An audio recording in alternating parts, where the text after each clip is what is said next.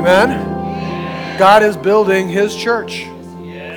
And we are we're thankful. We, we should be privileged to say, God, I, I thank you that you've caused me, hope, offered me the opportunity to be a part of what you're doing in this community. Amen? Um, we're going to continue. I want to I'm going to take the time to press into this because I think there's some really important things that sometimes we um, get off course and then continue to just stay off course and never take the time to really stop and really look into something that we assume we know, so we never really find out how off course we might be. That makes sense? Yes. So I want to press into this because there's some things I think that are extremely important for us, vital for us to understand. And I think the lack of understanding and some of the things we're going to talk about is some of the reasons why the church might be in the condition that the church might be today. I mean, let's face it, for much of the church, not this one, but other churches, there is an anemia. And we have to realize that God wants us to find that life. God wants us to press into that life giving flow of the blood of Jesus in our life, the, the God who supplies and meets all of our needs, coming into that place of personal revelation of what He has and what He does for us. Amen. That's my, my heart's desire for us as a church.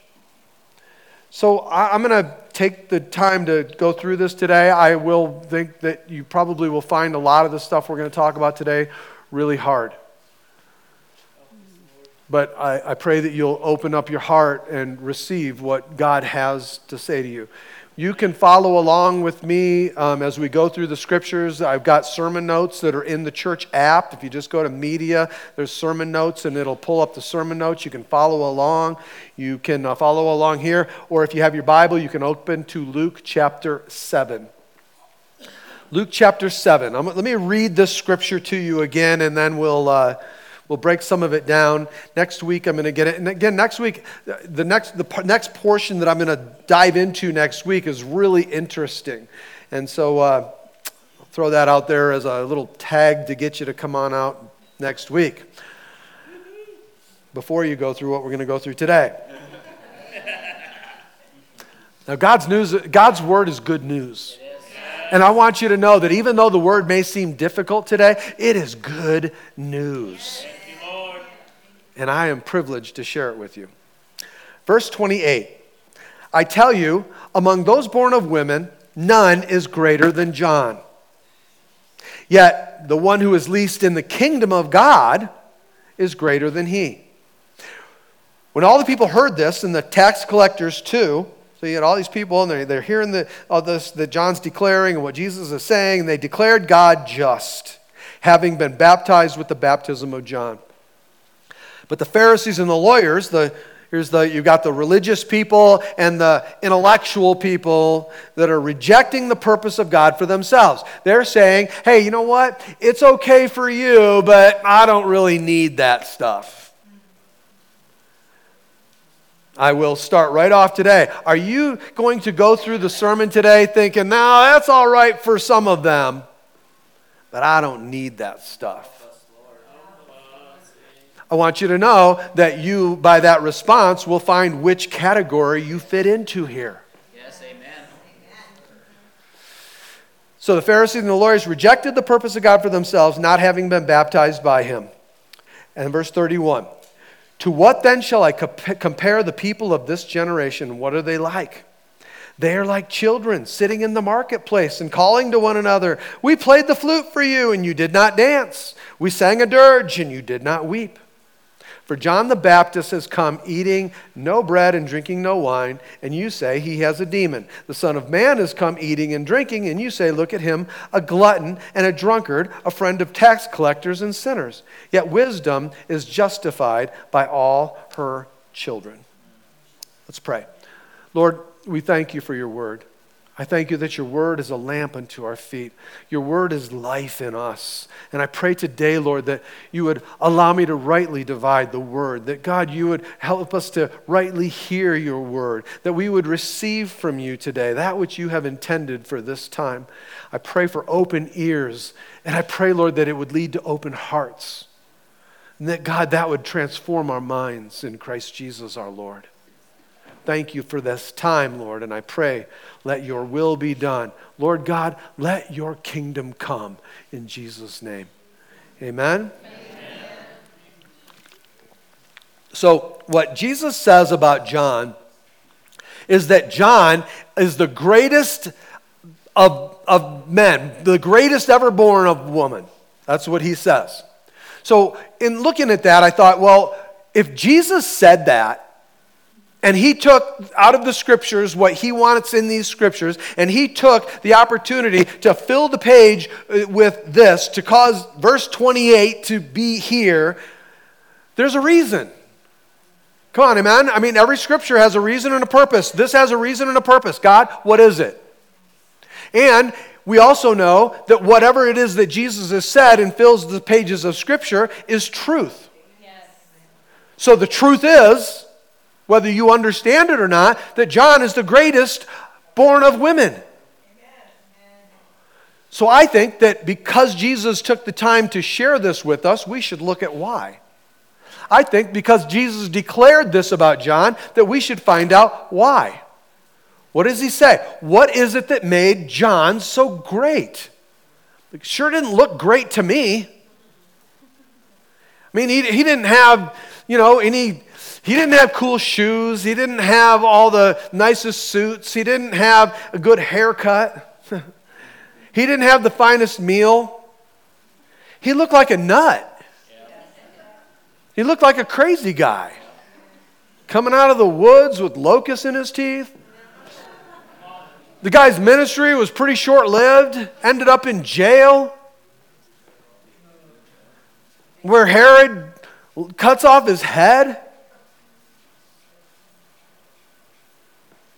Puts it on a platter and serves it up. I'm sorry, that does not look very great to me. But Jesus said, This is the greatest man ever born of woman. Why? so last week we started to talk about this. Last week we saw that Jesus was great because he, he called people to repentance. Uh, verses 29 and 30 says this when, when all the people heard this, they were just talking about how, all the things that Jesus had to say about John. And when all the people heard this, and the tax collectors too, they declared God just, having been baptized with the baptism of John. Verse 30. But Pharisees and the lawyers, who get, you know, the, these religious people that come along, and they rejected the purpose of God for themselves, not having been baptized by him. So we all know that the ministry of John was a consistent and constant call to repentance. John's ministry was basically repent, repent, Amen. repent. I mean, over and over and over again, day after day. Listen, this is two weeks in a row that I'm talking about repentance. I mean, some of you were thinking about not coming back because I don't really know that I want to hear that anymore. Come on. I saw you wives looking at your husbands who said that this morning. oh, yes, I mean, but this is the message repent. Repent. Repent of your sin. And some people received that message. And some people rejected that message. But whether the multitudes received the message or whether the multitudes rejected the message, John's theme, John's two main themes of his ministry never changed.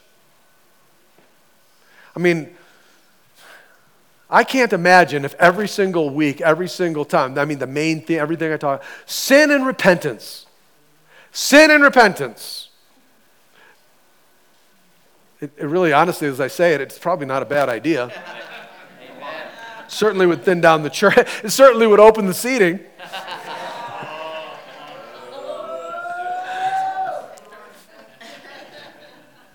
Uh, I'm just kidding. But that was his ministry. Sin and repentance. He stood in the face of an entire nation. He stood in the face of an entire religious system and called out, Repent! Repent of your sin. Oh, you not in the church? Repent. Oh, you in the church? Repent. Amen. This call was to repent. Listen, he said, You have a problem. Yes, you do. Yes, we do. You have a problem, and the problem is sin. And the only answer to sin is repentance. And this is what he was calling out. Well, listen, in every genuine move of God, and everything that God gives us as something that we, we need in our lives, that he gives us as something that he calls us to, we will find that the enemy always wants to bring a counterfeit or something to counter what God is doing. He wants to get us off track. And the enemy doesn't care how far off track he gets you, he just wants you off track. I mean, he's okay with you sitting here in church as long as he can keep you off track. Yep, amen. So that's why sometimes it seems kind of rough because, you know, getting back on track is kind of hard. So, in this place of, re- of, repentance, there's these counterfeits to repentance. And I think that these counterfeits to repentance have snuck into a lot of our lives in a lot of different ways. And when we're walking in a counterfeit of something, it cannot produce the fruit of what the real an anti counterfeit, the reality, the real, the biblical is. So we've been talking, we started talking about what some of the things, what, what repentance is and what it's not. In church, I, I, talked about this last week. We started in some of these things, and I think that for many, we saw how uh, we might have fallen for some of those counterfeits. We talked last week about how true repentance is not religious repentance. It, it's not where it, religious repentance is where I see your sin, but I don't see my own sin. Where I'm not okay with your sin, but I'm okay with my sin. Where I can look down at you without looking into me. True repentance is also not pagan repentance, where I'm trying to manipulate God to do what is good or to be good. I can't say, okay, God, I'm sorry, now you owe me this. Again, you know, again, I know it sounds so simplistic as I say it, but if you really look into some of the ways in which we deal with our sin, you'll find that a lot of us fall into that category. I may not have used the exact illustration, but fill in the blank. True repentance also is not worldly sorrow. Worldly sorrow is where we feel bad for what we've done. We feel bad, but we're not going to change. There's, there's this place where, okay, I can feel bad on the outside, but I'm not going to let anything happen on the inside. I'm just going to feel bad. Sorry. It's... This week, I'm going to kind of go through these quickly here. True, a couple of other things that true repentance is not. True repentance is not merely confession. Okay, it's not mere confession. Mere confession can be confusing for us as Christians. It's confusing for us because when someone comes and they, you know, you, you, you say something to them about something they've done and you confront them and you, you uh, rebuke them or call them to repentance like John does, and they say, ah, you know what? You're right. Hey, you know what? That was wrong. What you did to me, what you said to me, what you did to them, what you said to them, what you didn't do, that was really wrong. Oh, man, you know what? You're right. That was totally wrong. I should not have done that. That was terrible.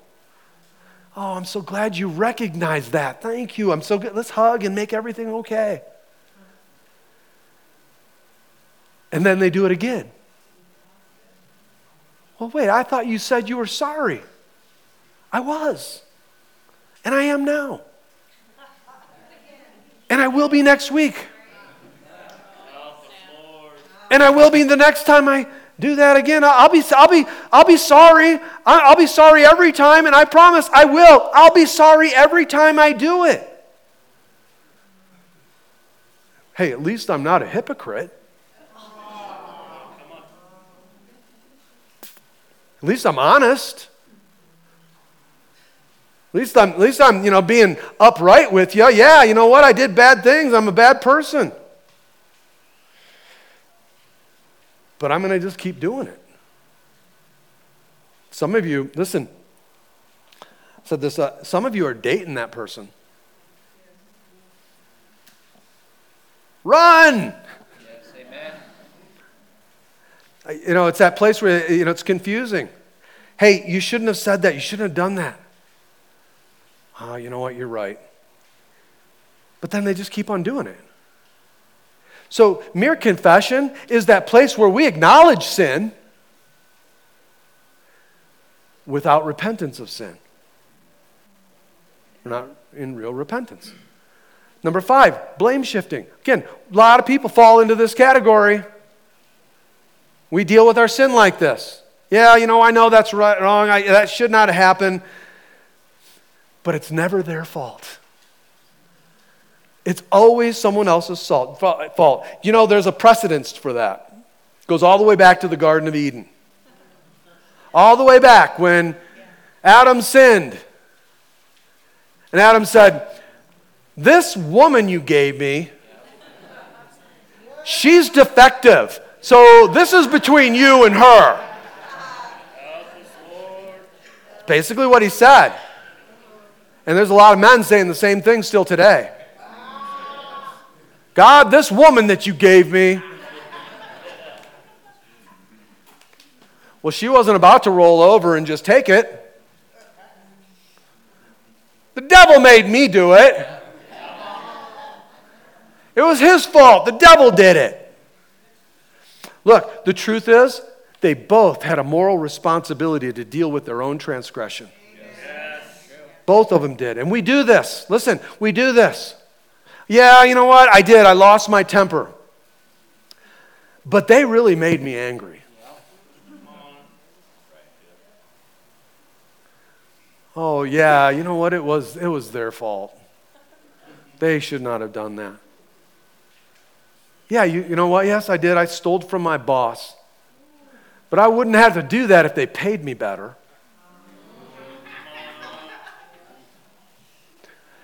Hey, you know what? Yes, okay, I cheated on my spouse, but they weren't meeting my needs.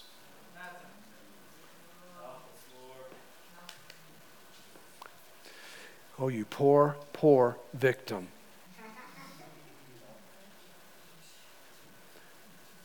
Blame someone else.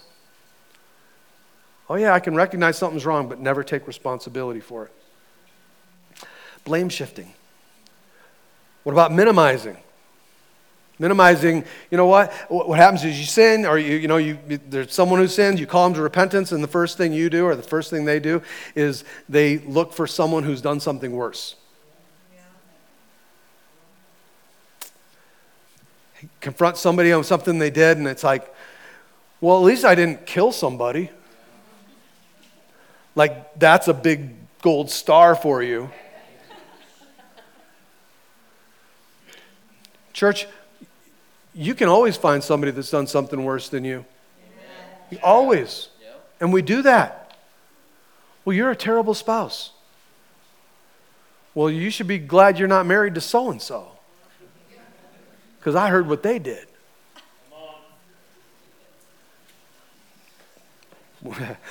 when all else fails, pull out the Hitler card. Yeah. hey, well, at least I'm not Hitler. You know, like that's a help plumb line by which we find good moral standing. Oh, that's really good. Up next to Hitler, you look pretty good. But this is kind of the place in which we go and we minimize. Listen, how many times have we said this? You know, hey, you know what? Okay, I did that, but it's not that big of a deal. Quit making such a big a deal out of it. Why do you have to get so, why do you overreact so bad? Why do you blow up like that? What are you freaking out about? It's not that big a deal. Why? Why do you have to get so emotional?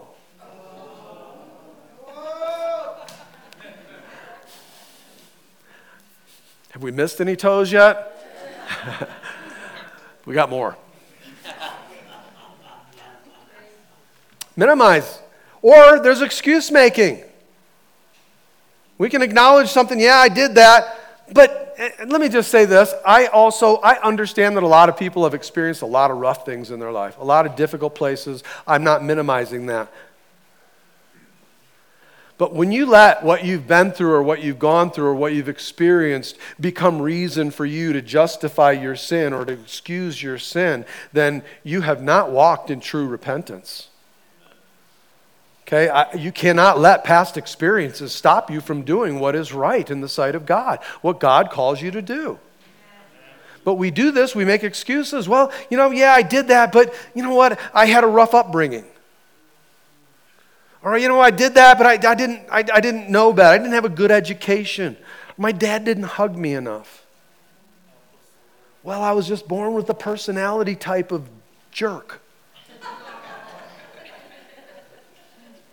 Come on, there's a lot of us that, you know, we get this, well, you know what? That's just the way I am.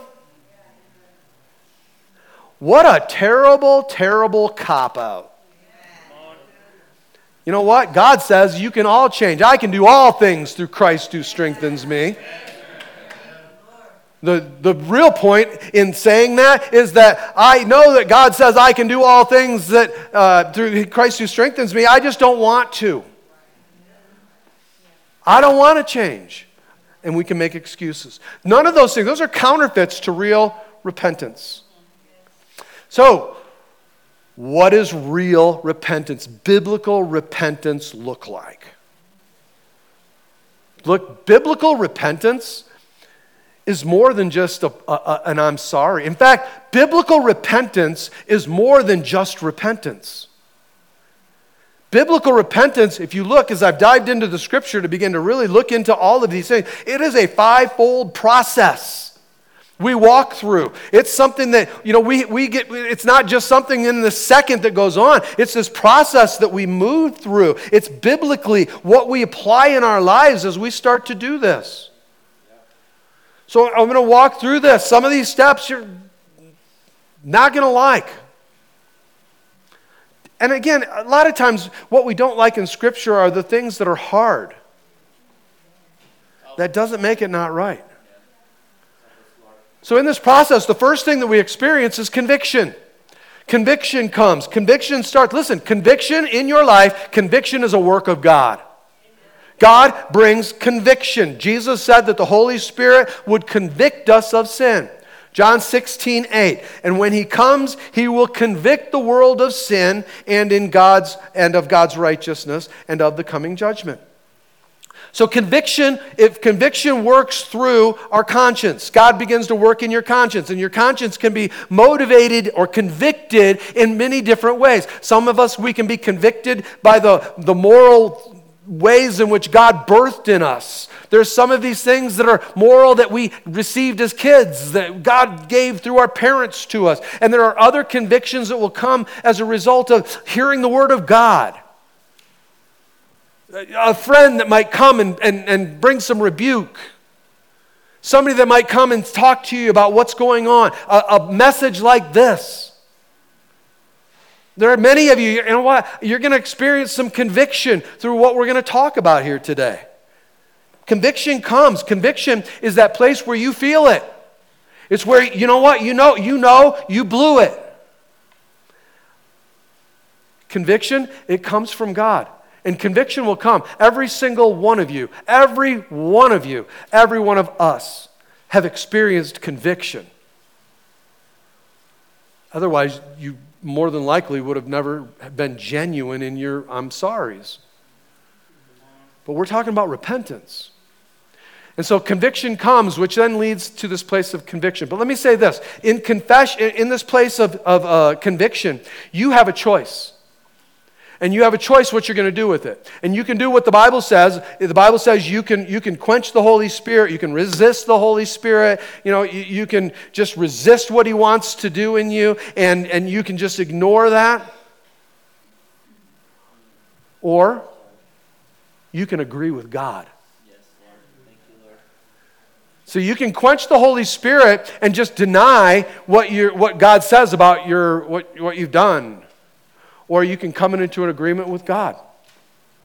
What they did here, these, they declared God just. That when they were uh, doing that, they were agreeing with God. It says in Luke chapter 7 verse 29, they declared God just. And that's what they're doing is they're saying, God, you're, listen, God, you're right and I'm wrong. God, you're right and I'm wrong. And when we get to that place of that place of conviction, it comes then to confession. Confession is when we begin to declare or talk about it. It's when we begin to own what we've done. God, we begin to say, God, you know what? You're right and I am wrong. The Bible, it says I shouldn't do this and I did it and I'm in violation of your word. It says that I shouldn't have done that and I did it. I should do this and I didn't. It, I'm, God, you said this and I am in violation of your word. And God, I want to come into an alignment with you. And I begin to confess those things. I begin to talk with God about those things. Look, confession is when you talk to God about your sin. Confession is when you talk to others about your sin. And I'm not saying, please, I talked about this last week, not saying that you go to the priest. You don't need a mediator. Sometimes you just need some help. And sometimes this place of confession, I, I just need to come clean. For some, you haven't repented. You've done things and you haven't repented. Your friends, your family, your boss, your spouse, they don't know what you've done. They don't know what you've looked at. They don't know the things that you said. They don't know what you're doing now. You haven't repented. You're just waiting to get caught. You're just waiting to be found out. And if you never get caught, you never get found out, you're really not ever planning to confess it.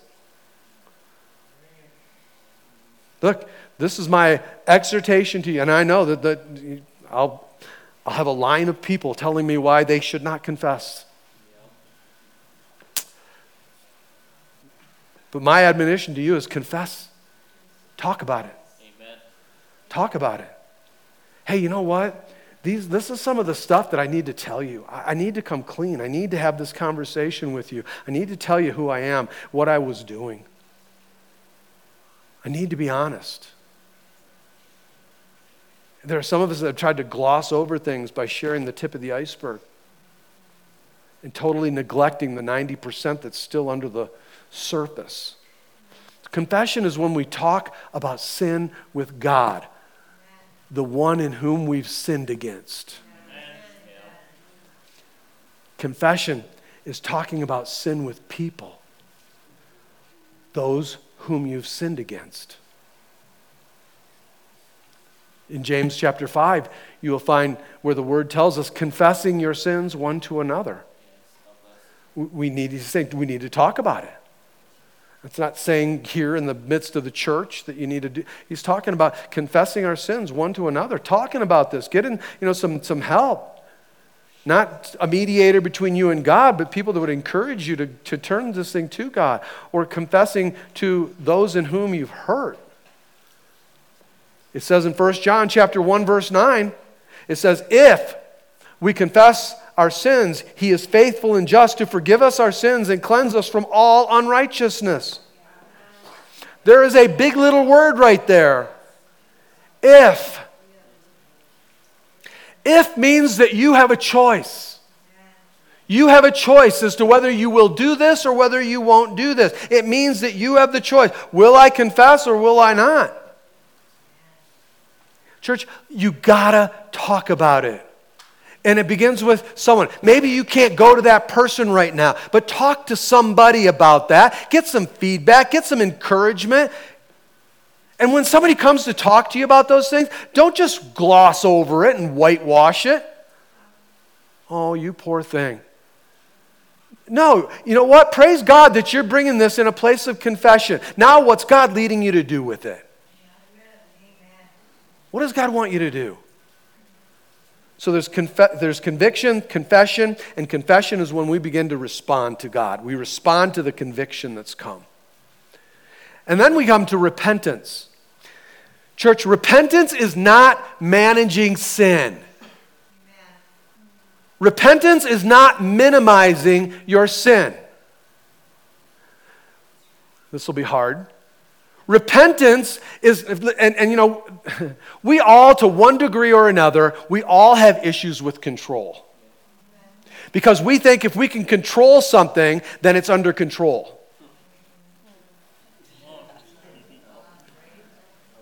Repentance is not controlling your sin. That is not. Listen, hey, you know what? Hey, I used to do that every week, but now I only do it every three weeks or so. Well, you know what? I used to do this every week, but now, you know, it's only a couple times a year. Hey, I used to do this in this degree, and I've ratcheted it way back. You know what you're doing? You're saying, hey, I got it under control. What do you have under control? You have your sin under control? Let me just say listen, your sin is way worse than you think. Our sin is way worse than we think. Way, way worse. And, and I'll say this you know, we all like to be opinionated about what we've done and how, hey, it's not that bad. It's not that, you know, look around, it's not that bad. Let me just say, there's a reason, well, your opinion about your sin doesn't matter. That's why God never asked you. How big, how small, how deep, how wide that's God never asked you about your opinion because your opinion about your sin does not matter. God's opinion about your sin is the only opinion that matters. It's the only one that matters. Look, our sin is so bad that God, Jesus Christ, had to die for it. I don't care what sin it's sin. Jesus Christ died for sin. Look, my thought is just simple this. If it's important enough for Jesus to die for, then we need to put it to death. We need to put it to death. If Jesus died for that sin, then that sin must die. Church, we spend way too much time playing with the sin that Jesus died for. We spend way too much time trying to wound what needs to be killed. We'll bring our sin to the altar and we'll bring it up to the altar and we'll lay it down at the altar. Yes, I need to lay that down. And we'll lay it down. And then we start to get up and go away. And it's like, give me paddles. Come on. Boom. Oh. Okay, sin's back to life and we walk up. You listen, we, we, we think that we've mortally wounded it, and what do we do? We start giving it mouth to mouth resuscitation so that it can come back to life. Jesus died for your sin so that you could kill it, not play with it. I, am I'm, I'm sorry if that sounds overly simple. It isn't, it, it is that simple. It's not easy, uh, please, I know that. But it needs to die. It needs to be killed. You can't just wound it, you have to kill it. And that's what repentance is. It's when we completely take this here and we turn completely away from it. It's dead to us now. It is dead in my life. No longer am I going to turn. No, no, no. I'm tempted back. No, no, no. I'm not going back there. I'm not going to turn. I'm not even going to look because it's dead to me. And I don't want to look on dead things. I don't want to look at that dead, decaying, rotten thing. I don't want to see it in me anymore. I'm turning my life this way and I'm turning away. I'm putting it to death. Some of you are playing with sin. And you think that it's okay. Why? Because I tell God I'm sorry every day. Put it to death. Quit playing with it. It's not, listen, repentance is not just feeling bad. Ungodly people feel bad. Oh, I'm so sorry I shot you. It's not just saying you're sorry, it's not just trying harder. It's, it's responding to your sin the way Jesus responded to your sin. He died for it, He died to it. He killed your sin so that you could be set free from it. My goodness, church, how brazen to continue to play with what killed him. And, and listen, this was John's whole ministry. Repent, repent, repent. No, no, no, don't play with it, kill it. Repent. That's what he was getting at. Amen. Oh, no, no. not that typical kind of stuff that you guys are dealing with over here in the religious aspect. No, we need to get here to real repentance. Repent. And then we come to this place. Number four restitution. Well, I don't like that, Pastor Mark. Sorry. Come on, amen. Restitution is not penance. Restitution is not paying God back for what you've done. Restitution is just, I just want to do what I can do to make it right. I just want to do what I can do. So if you've stolen, go pay it back. If you've said something or defamed somebody or said something that wasn't true and you hurt somebody by lying about that person, go back to the people you lied to and say, hey, what I said about so and so, it wasn't true.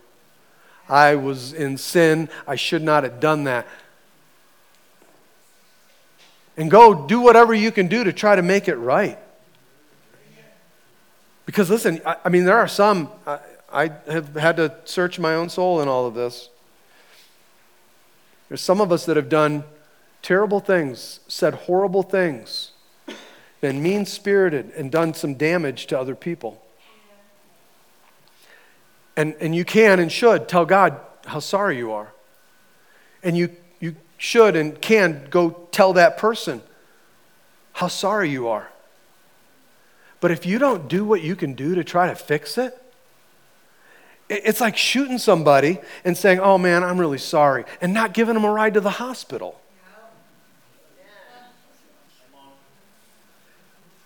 In real repentance, you know what? Yes, there's some, I, I, shot you. I am so sorry. Come on, let me do what I can do. Let me pick you up. Let me take you to the hospital. Let me do what I can do to help there be restoration in your life. Let me do what I can do to make the hurt and the pains that I caused to make those things right.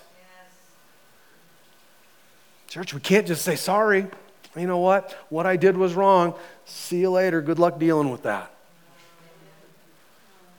Oh, is this step going to be hard? Yeah. Are people going to reject you? Absolutely. Does that mean it's not right?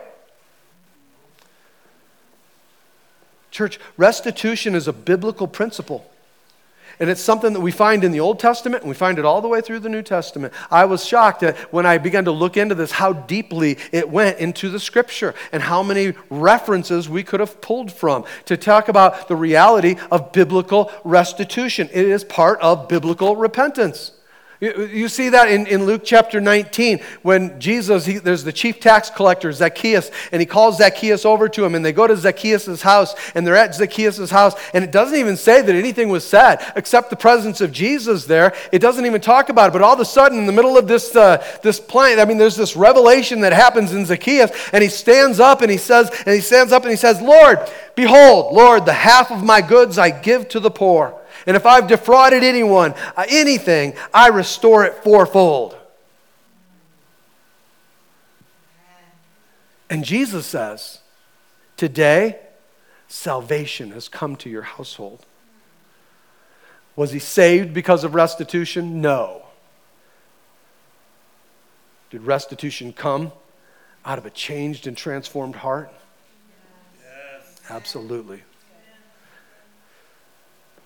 Real re- biblical repentance needs to include we try to make this right. I'm going to try to make this right as, as much as I can by the grace of God. I'm going to do what I can do. I, I was a part of your wounding. I want to be a part of your healing as much as you'll let me.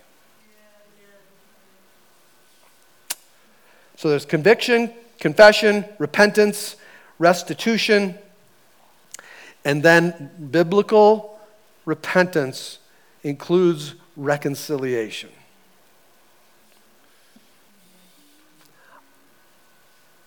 I understand the things that have gone on in some of your lives. And I want to be very careful here. I don't want to come across in a religious way brings more hurt and harm to people. So please hear me. I, I know that for some of you, there, there's been tremendous abuse, tremendous horrible things that have happened in many of your lives, and I am not making light of that whatsoever. But I do want you to know that God is bigger than all of that.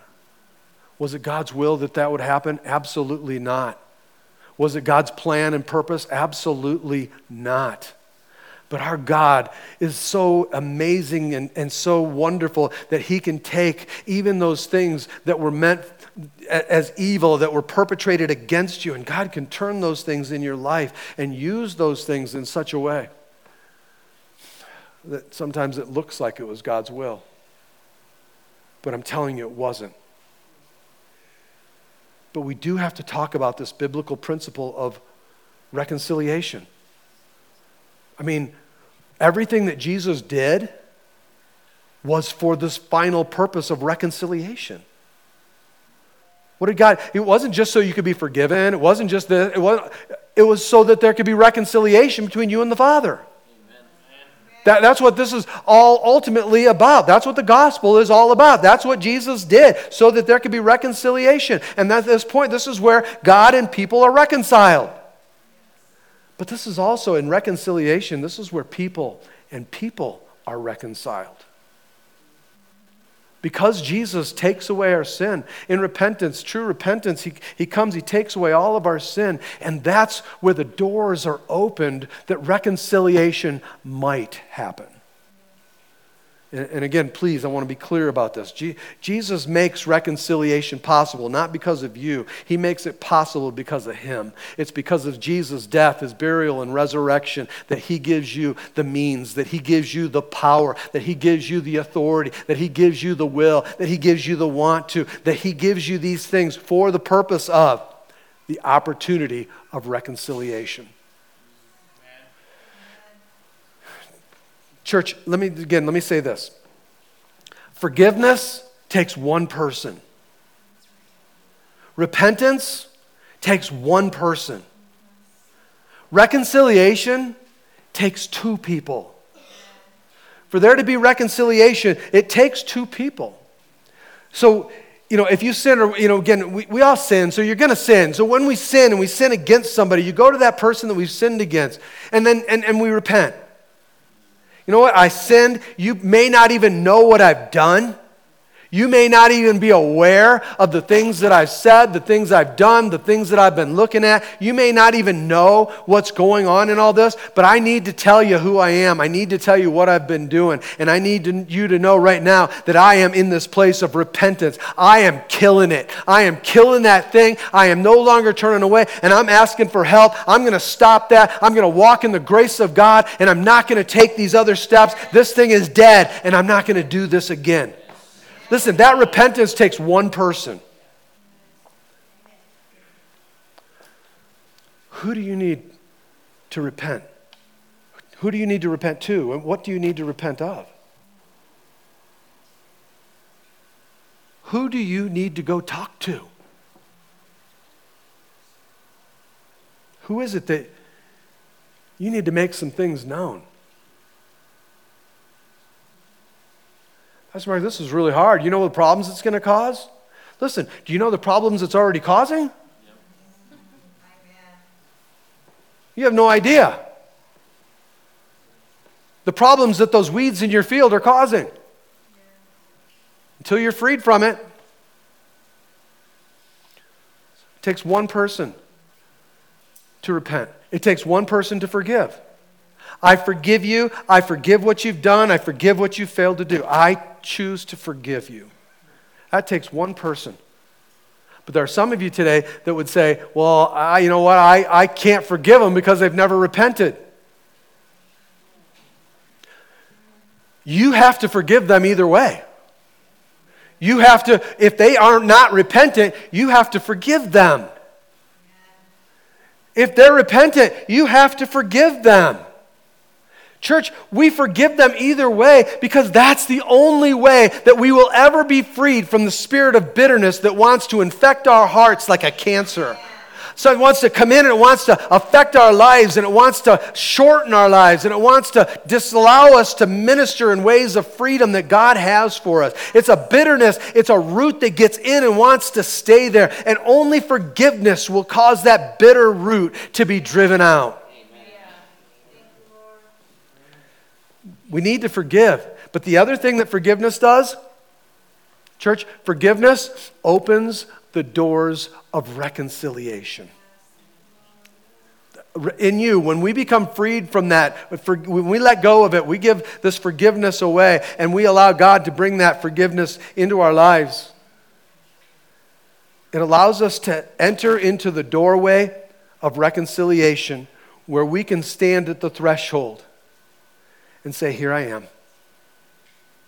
I'm ready. But it takes two to reconcile. And if that other person is not walking in a repentant place, if that other person is somebody that's hurt you, abused you, and there isn't a, a fruit, a, a, a kind of change in their life where there's evident fruit of that, reconciliation takes two. And if they're not willing to do that, look, they need to turn from their sin and work, walk back into that place where they come to the doorway of reconciliation. Because, church, I am not saying, please, I am not saying that every relationship should be reconciled. I'm not. Because it does take two. And I hope you hear me in this. I'm, I'm trying to be gentle with this whole the issue where we're, we're, we're wounded and hurt. But we still, even in the midst of your wounding and hurt, have to look at some of these biblical principles that will bring freedom into our lives. And, and as painful as this might be, this is something that we've got to understand if we're going to walk in God's process of biblical repentance. Because what will happen then? Even if that person doesn't, no matter what happens, if in us there's this change in us, there, maybe there isn't reconciliation, but it's our heart that begins to pray, God, I pray that you would change their heart. I pray that you would bring them to that place on their knees where they could be healed, where they could be forgiven, and they could find this in them, Lord. But addition, what happens then is that it leaves them to God. It takes the responsibility for what they have done out of your hands and it puts it into God's hands. It's saying, God, I have forgiven them. And now they're in your hands and not mine. And my prayer, God, is that they would repent, that they would change, and that they would be transformed. But God, if not, I know that justice will come by you. Yes, yes. Church, understand this. Our God is a just God. And justice will come.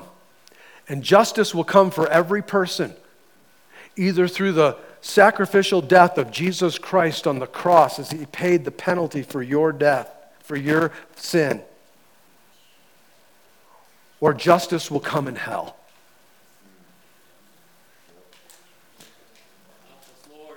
But either way, justice will come. We have to get to this place where we passionately long for that first choice. Look, who do you need to forgive? What have they done? I know some of you say, I can't, I just can't. I can't forgive. I can't forgive them. I, I, I want to say this lovingly you must.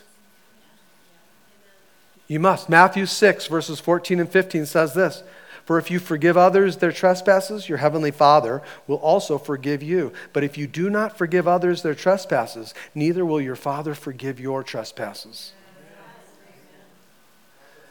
And I really felt the Holy Spirit last night really speaking to my heart.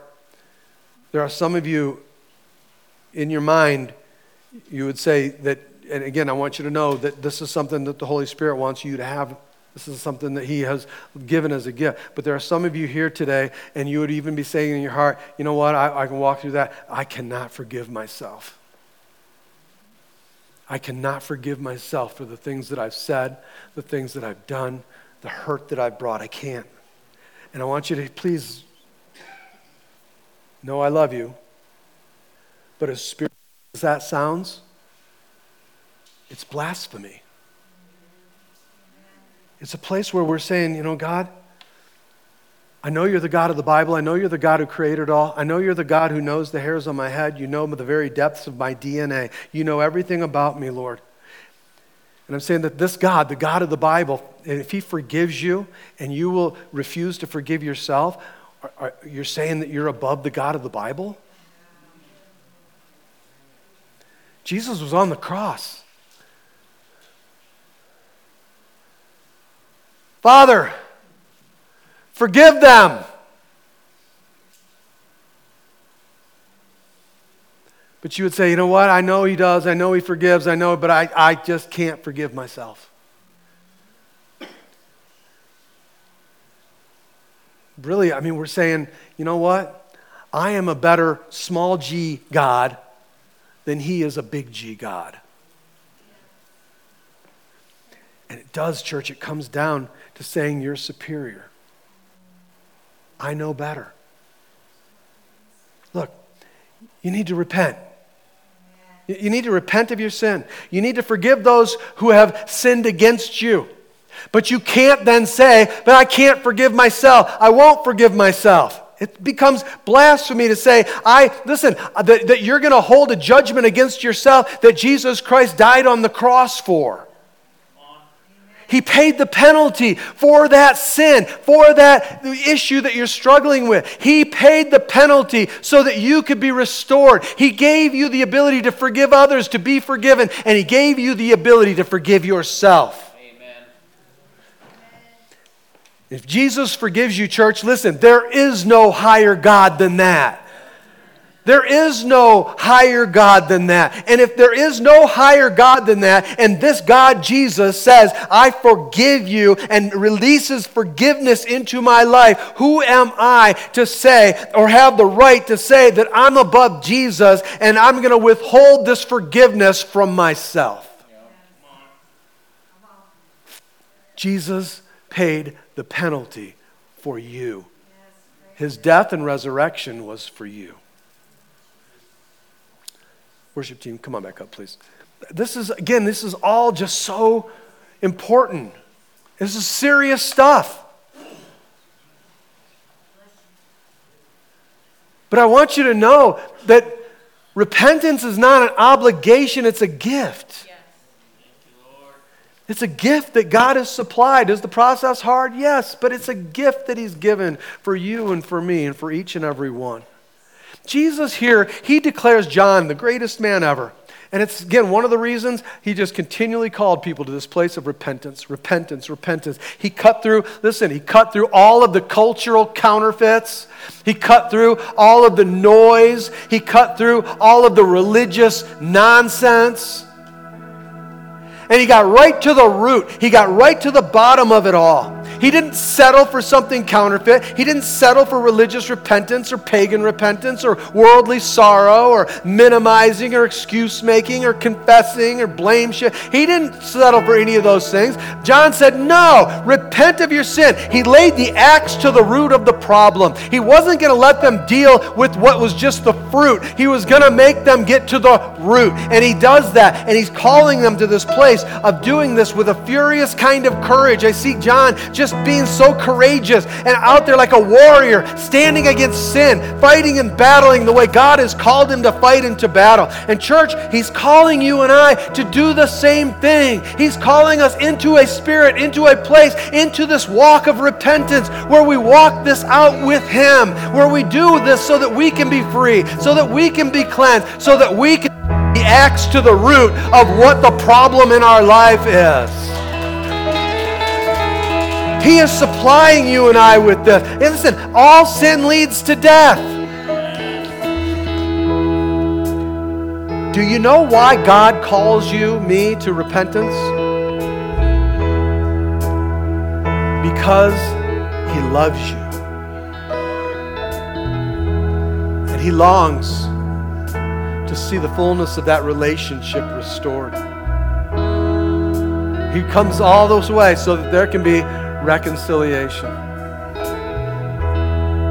And he gives us this gift of repentance that we could enjoy, that we could experience in the fullness of what He has for us. And, and all of this, this is the greatness of John. This is why.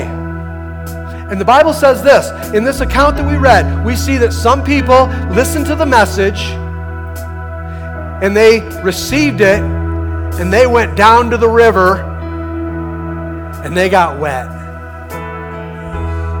They showed in an outward physical way the manifestation of their decision to receive. And there were those who rejected that day. There were those who wouldn't go to the river. In their religiosity, they said, ah, that's okay for them, those people there, but for me, I, I'm, I'm okay. I don't, I don't need the river. I don't need to go to the river.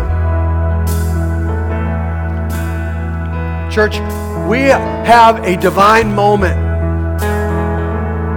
And in this divine moment, we either are going to receive or reject what God is offering. Those who went to the river and those who refused to. All they did was just begin to commend themselves and defend themselves. What's going on in your mind right now? We have this moment, this divine moment, this opportunity to make a decision for ourselves. And, and, and just simply this Will you go down to the river? Or will you sit back and argue? Argue that you don't need it? Will you declare God to be just? by declaring that you are unjust and in need of the sacrificial death of Jesus to bring justice for your sin? Man, you know, when you start looking at it all this way, now you see why people had such a virile response to John. And in that time, there was, uh, you know, there was only two camps there. There was, and, and this is where I think we should be. There were those people that loved John and his message, and there were those who rejected John and his message. But the one thing nobody could do, and I pray that this be for each and every one of you, the one thing that nobody could do was ignore him. You can make a choice one way or the other, but you came to church today. And the one thing you can't do is ignore what the Lord is saying to you. Church, that's that was the greatness of John. So what will you do with the message that God's speaking to your heart today? Will you pray with me? Lord, in the name of Jesus, God, I pray for the heart, for the spirit, for the strength of true biblical repentance in the hearts of your people. That God, we would feel, experience, and know the conviction that you are bringing into our hearts for the things you're bringing to remembrance. That God, we would have the strength to confess, to make those confessions one to another, to find people that we can speak with, people that would, would, would walk us through this. To, Lord, go to those that we have sinned against and make confession so that there can be true repentance. Lord, let us be a people that stop playing with sin. Start killing it. That we could realize the need for restitution. That we could make right, Lord. And that, Lord, you would provide reconciliation. A divine move, God. And even for those who are struggling in themselves, about themselves, for themselves, let them find clarity today, Lord. Clarity to you, from you. Have your way, Lord.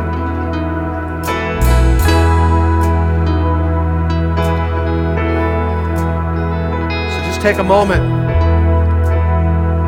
What will you do with the message and what God is speaking to you.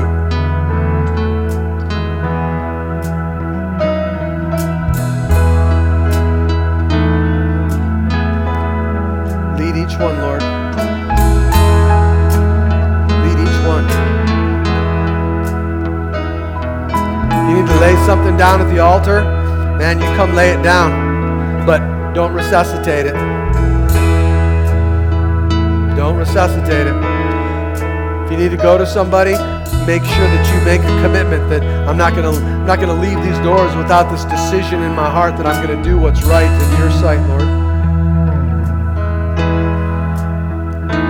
What do you need to do with what God has spoken to your heart today?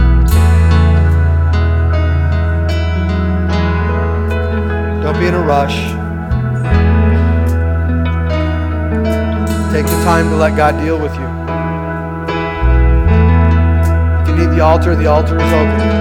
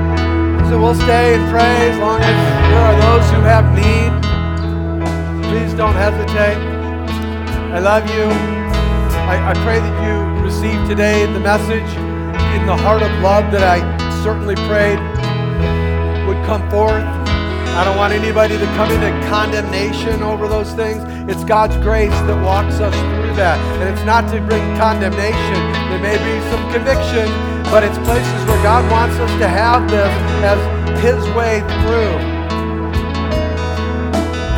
So I I love you. I pray God bless you. So go be the church. Church is not over. Church is about to begin. Go be the church. God bless you. Have a beautiful day today. Shout Jesus from the mountains, Jesus in the streets, Jesus in the darkness over.